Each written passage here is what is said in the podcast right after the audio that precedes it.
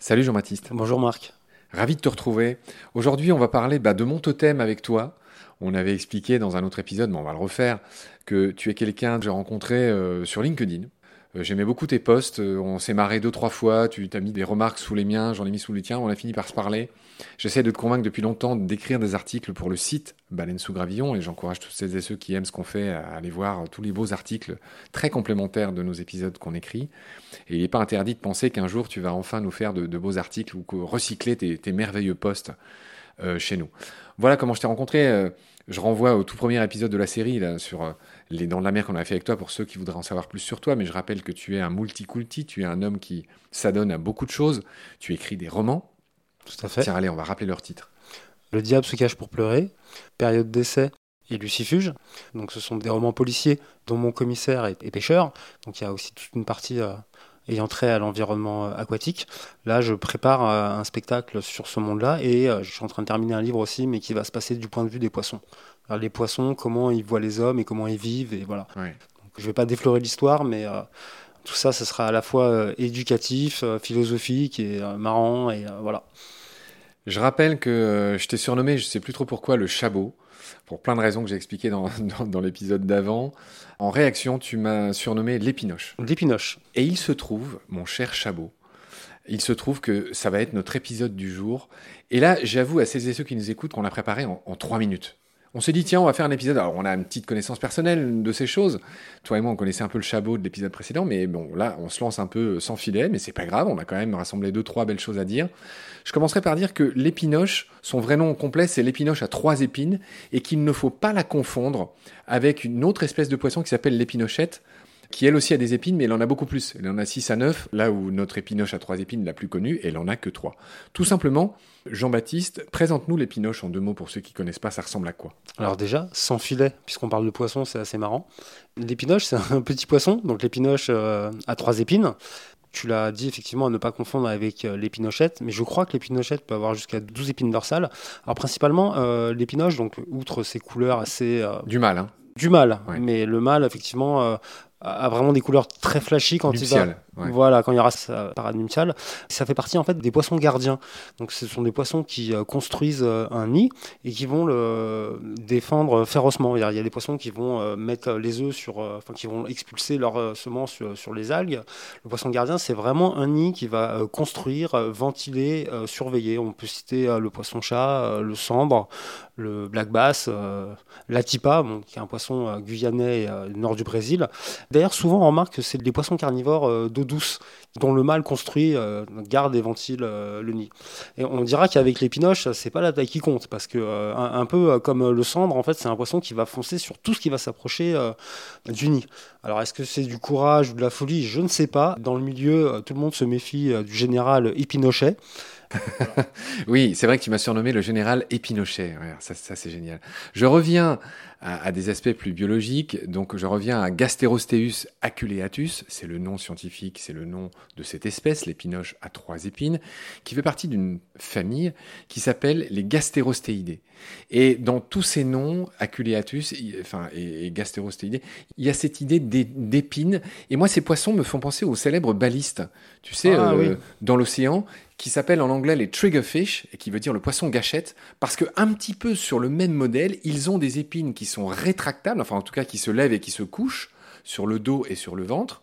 Donc si je dis pas de bêtises, l'épinoche, c'est deux épines au-dessus et une en dessous, qui sont autobloquantes. C'est-à-dire que même après sa mort, les épines de l'épinoche, du général Épinochet, comme tu dis, peuvent rester en position levée. Ces épines à cran d'arrêt. Les épines à cran d'arrêt, voilà, je savais que tu allais faire une blague. Et euh, pareil pour notre épinochette, mais là c'est une autre famille, hein, c'est, euh, je vais dire son nom pour euh, les amis euh, spécialistes qui nous écoutent, les, les pêcheurs ou les euh, naturalistes, c'est Pungistius, Pungistius, hein, l'épinochette, on le dit au passage. Euh, si je dis pas de bêtises, on est d'accord, c'est, euh, c'est aussi un gastérosteidé, hein, c'est quand même des cousines. Hein. Tout à fait. Jean-Baptiste, tu as fait état de ses couleurs. Effectivement, le plus intéressant en ce qui concerne l'épinoche, alors il y a beaucoup de choses intéressantes. C'est un petit poisson, il fait qu'une dizaine de centimètres, hein, tu l'as dit, c'est pas un cendre, clairement.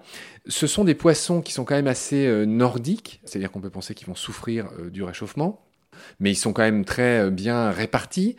Que dire de plus sur leur répartition, Jean-Baptiste ? Bah, il y en a quand même un peu partout. Euh, moi, je tiens à dire quand même que c'est un poisson, dans ma longue carrière de passionné euh, de, pêche. De, de pêche et de milieu aquatique en général, que je n'ai jamais pêché.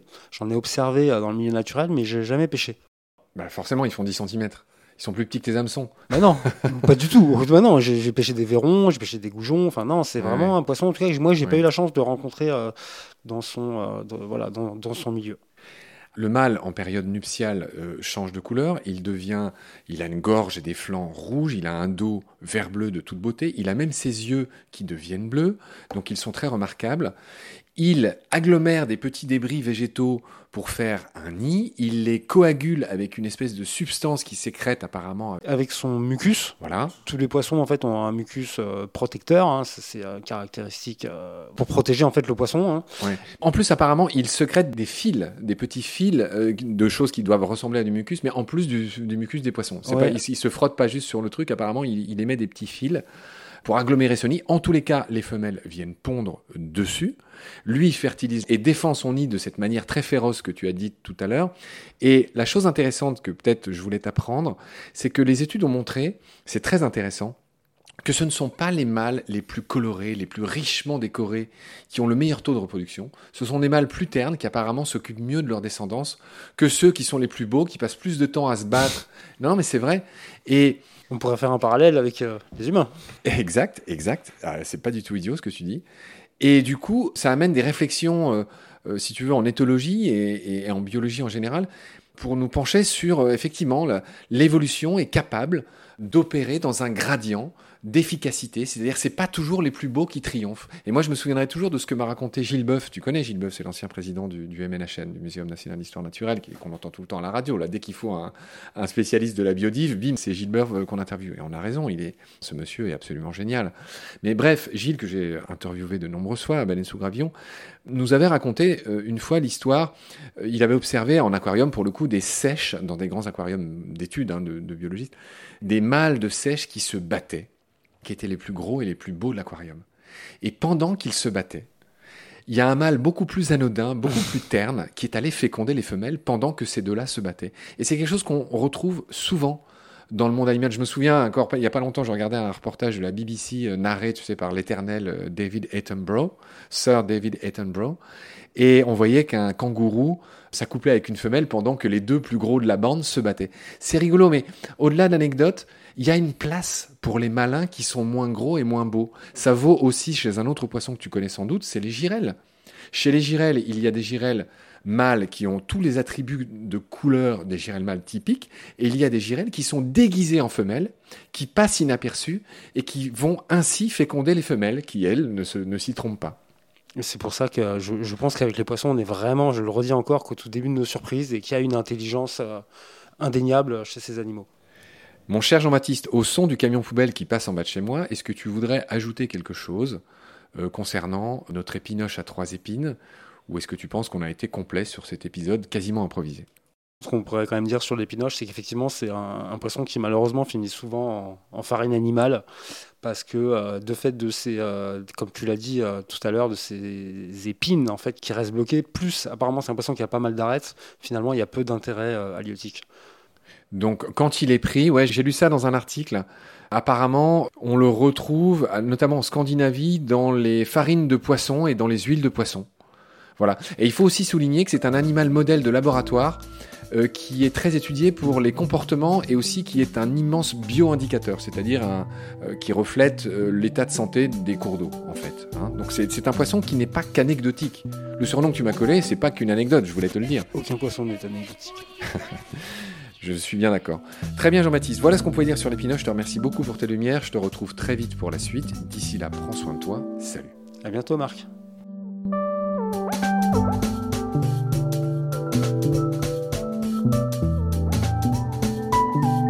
L'océan, c'est la vie. C'est-à-dire que notre vie est intimement liée à la vie de l'océan. Voilà, c'est ça, pour moi, la seule chose qui compte. Tout le reste est secondaire, tirer du pétrole, des trucs. Pourquoi faire ? Pour augmenter de cinq pour cent la production ? Rigolade !